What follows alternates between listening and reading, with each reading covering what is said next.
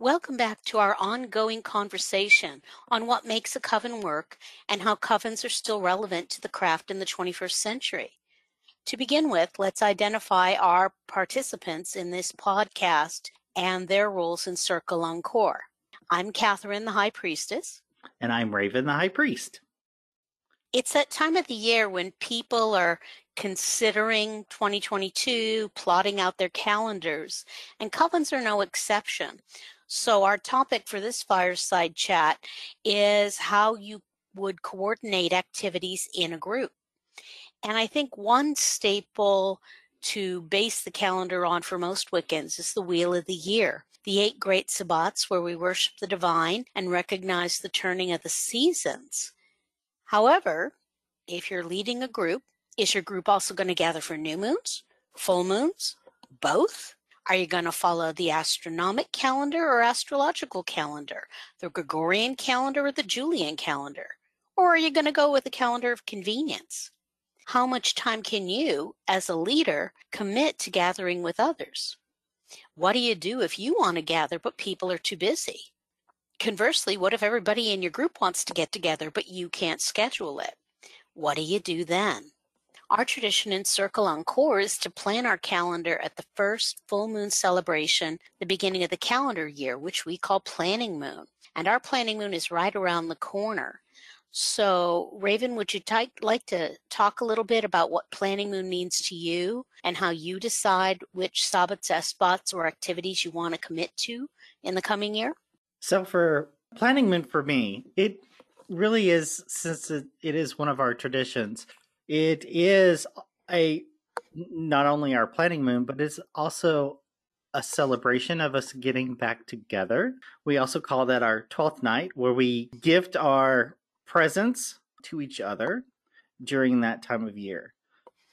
And for how I decide on Sabbats, Esbats, and other activities that I'm going to commit to, it really is because, you know, you and I are the high priest and high priestess, we do choose some things early that we really want. And we say, oh, you know, high priest, high priestess privilege, we're going to take these Esbats or Sabbats, and those will be assigned to us. But I think some of the other stuff is really dependent on what people are choosing or not choosing throughout the year. And we tend to plug ourselves in more often than not if someone can't commit to that, you know, moon or holiday.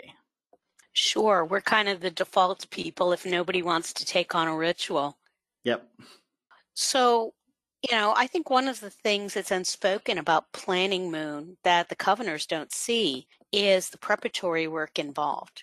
Looking at the astronomical calendar for the solstices and the equinoxes, when there'll be full or new moons, and then trying to adjust that astronomical calendar with our calendar and the needs of the group.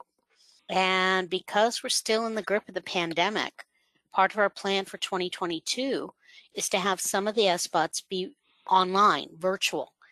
And this provides an opportunity for our distance coveners, who are those who are still involved with the group but don't live geographically nearby, to take the lead and officiate at ritual. And that is something new to our calendar. So how do you think that's going to work since it's something new? So I feel that, you know, our group does take these challenges on, especially because we can actually connect to our distance coveners, and I think it is such a great thing to bring that energy back into our group again. It is allowing us as a group to work again with each other through that distance, even though we don't live near each other. And I think that is something to celebrate. that this is something that's been unexpected because of the pandemic. It's not the same as meeting in person, but if I have to choose between, you know, the happy joy joy feeling of getting together in person and keeping our people safe, I'm choosing keep our people safe. No, I definitely agree with that. And we can celebrate with those distance governors, which I think is something that we haven't done before besides this last year, but them taking charge on some of the Esbats that we're doing virtually, I'm all for it. Let's see some of the new ideas that they have. Yeah, I'm looking forward to that. Me too. So if you're the leader of a Wiccan, Circle, Coven, planning out the Sabbats and Esbats are only part of the picture. Uh, when you're planning the activities of a group throughout the year, there's coordinating classes.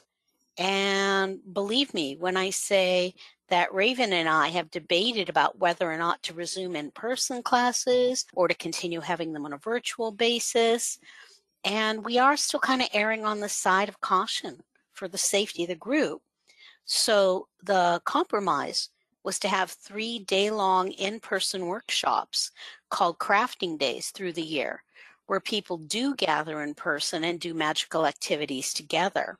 And then we agreed that any Sabbat or Esbat that takes place on a Saturday throughout the year will be in person.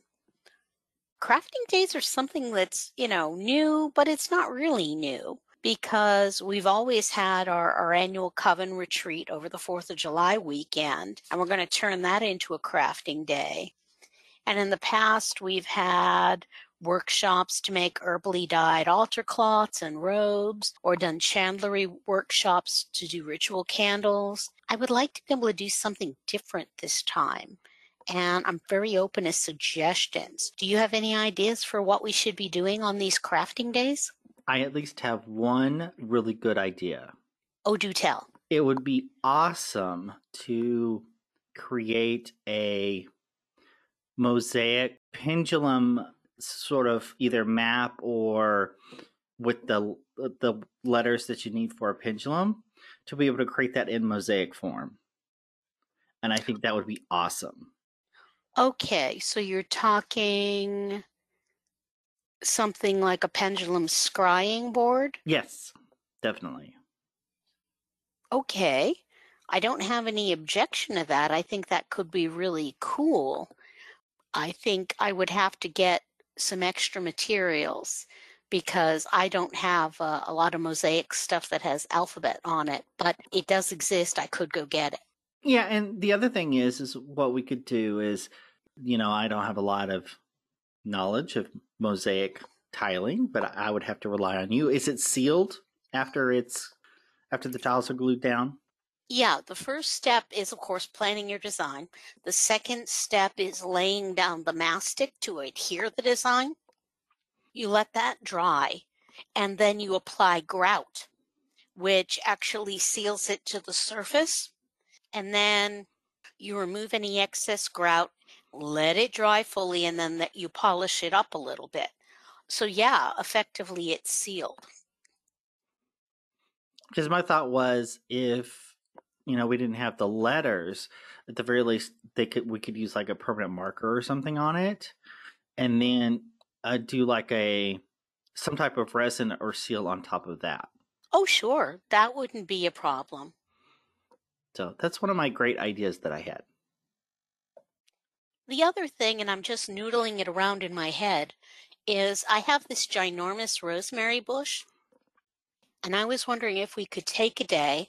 Take some of the rosemary and some of the lavender that's running amok in the flower bed, and maybe make gagas for blessings. Yep. I'm just kind of toying with the idea. And maybe some of the governors will be able to give us some inspiration uh, at Planning Moon. And we could also gather some of that up just to show how to dry the herbs and bundle them up and get them hung up so they can dry out. I kind of do that throughout the year, but I would be very open to that because that rosemary bush is getting a little bit uppity and it needs to be shown who's boss, you know? Yeah. So I'm excited about how this will play out, but coordinating the calendar for celebrations and classes isn't enough. There are always more questions when you're leading a group. When you're organizing a group, you need to consider, do the high priest and high priestess officiate at all of the rites, or do you allow people to take turns? What criteria do you use to determine which people qualify to do a rite? If you do allow others to take part in ritual, do they have to submit a script? Who gets to approve the script? Do you even allow your students to use a script? Are students only allowed to do the Esbats? Are only those who are priested allowed to officiate at Sabbats? Are people allowed to tag team and do rites together? Who gets to determine what rites are appropriate for a particular part of the Wheel of the Year? Are students doing a ritual allowed to invite guests? Under what circumstances are guests allowed or prohibited? Are some of the rites for your group public while others are private? Are all your rituals done in ritual regalia or only at the Sabbats? Do you keep one set time to gather for ritual, or can the time vary? Are the dates for the Sabbats set in stone, or do they vary depending on when the equinox and solstice happens? How do you handle it if someone has a personal emergency and can't meet their commitment to do a rite? Do you have a backup plan, a phone tree, an e-list to inform people of a sudden change? I mean, just thinking about all of this, does your brain hurt yet?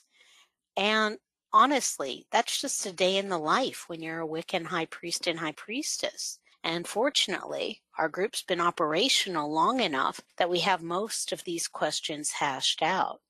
So, uh, Raven, would you like to talk a bit more about what our traditions are?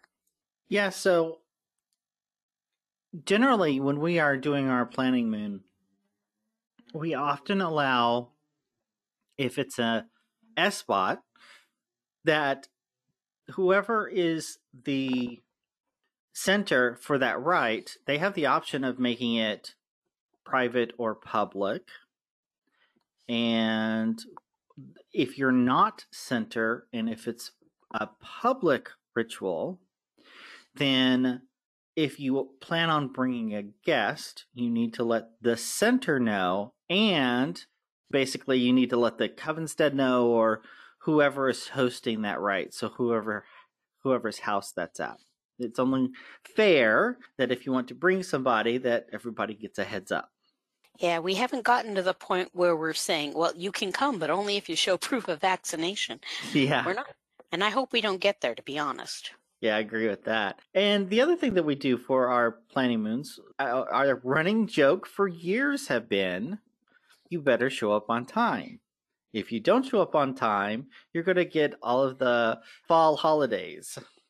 And we have inflicted that on people. Yep. You know, and, and we understand that everybody has a right, you know, a right to a life. But the truth is, participating in Planning Moon is a commitment. And it's, you know, one gathering a year. So the other things that we do for our Planning Moon is, depends on the time of the year. For example, if we are doing like Easter and it falls on a Saturday, we'll let the center choose different times on, you know, when that rite may happen. So maybe they want it at noon or one o'clock instead of at our general normal time is seven thirty. So they can change that. They can also, uh, besides having it hosted at the Covenstead, sometimes it has been hosted at other places. So, for example, we've had other students that we've had them host their Esbats at their, their place instead. Mm-hmm. Or at a park or at the beach. The yep. beach is popular. And one of our other traditions sometimes is we do movie, witch movie nights. Witch movie night. To give a brief explanation of that, there's lots of stuff about us in the media, and that's not a new thing. Some of the earliest movies included movies about witches, and looking at how the public perceives us and what we do as it goes through time is really interesting. It's also a great opportunity to for people to kind of have their mystery science theater heckling thing. Hit pause. Okay, kids, why wouldn't that work? It's a lot of fun. We haven't done that in a while. No, we haven't. And it is fun. Generally, we don't let students use scripts, although beginning students can sometimes submit a uh, script when they're going to do a write, and then you or I will vet it and suggest edits. Because the only way to learn how to do this and do it well, both energetically and group dynamically, is to practice. Definitely. It's an awful lot of questions for an elder to come through. And, you know, it's one of those behind the scenes things that I don't think people notice. In the end, I really do believe that one of the things that keeps a coven functional and dynamic is a willingness to try new things and not get stuck in the trap of, but we've always done it that way. It's the only way to do things. On the other hand, there's a power to traditions that helps cement a group together. So negotiating the balance between keeping up the customs that work and introducing new things to deal with the needs of the group is a real important juggling act. So do you have any thoughts about how we continue to evolve? I just think that we still need to keep our customs and traditions cemented in what we do, but we need to keep going with experimenting on what does work and what doesn't when it comes to us gathering and getting together, especially during the pandemic. So it does keep us on our toes, and we will continue to try different things to see what works virtually and what doesn't. And definitely last year seemed to be like a proving year on what can be done virtually versus what really can't. And I think we're just continuing to evolve. And I love the fact that we're continuing to evolve, but even something that seems so simple, like, oh, well, let's plan what we're going to do ritually for the next year. It's a lot more than marking dates on a calendar. So correct me if I'm wrong, but next time we podcast, we're going to be talking about rites of mastery, those rituals that speak directly to our dedication, to our service to the divine, and our progress along the path. Yes, I agree. You can follow Greater Than the Sum of Our Parts on Twitter at G T T S O U P. If you have any questions, comments, or would like to drop us a line, email us at circle encore members at gmail dot com. Our contact information is also listed in the show notes. Happy winter holiday of your choice. We'll talk to you next time. And until then, with the coming of the new year, may the Lord and Lady travel with you in peace and in power.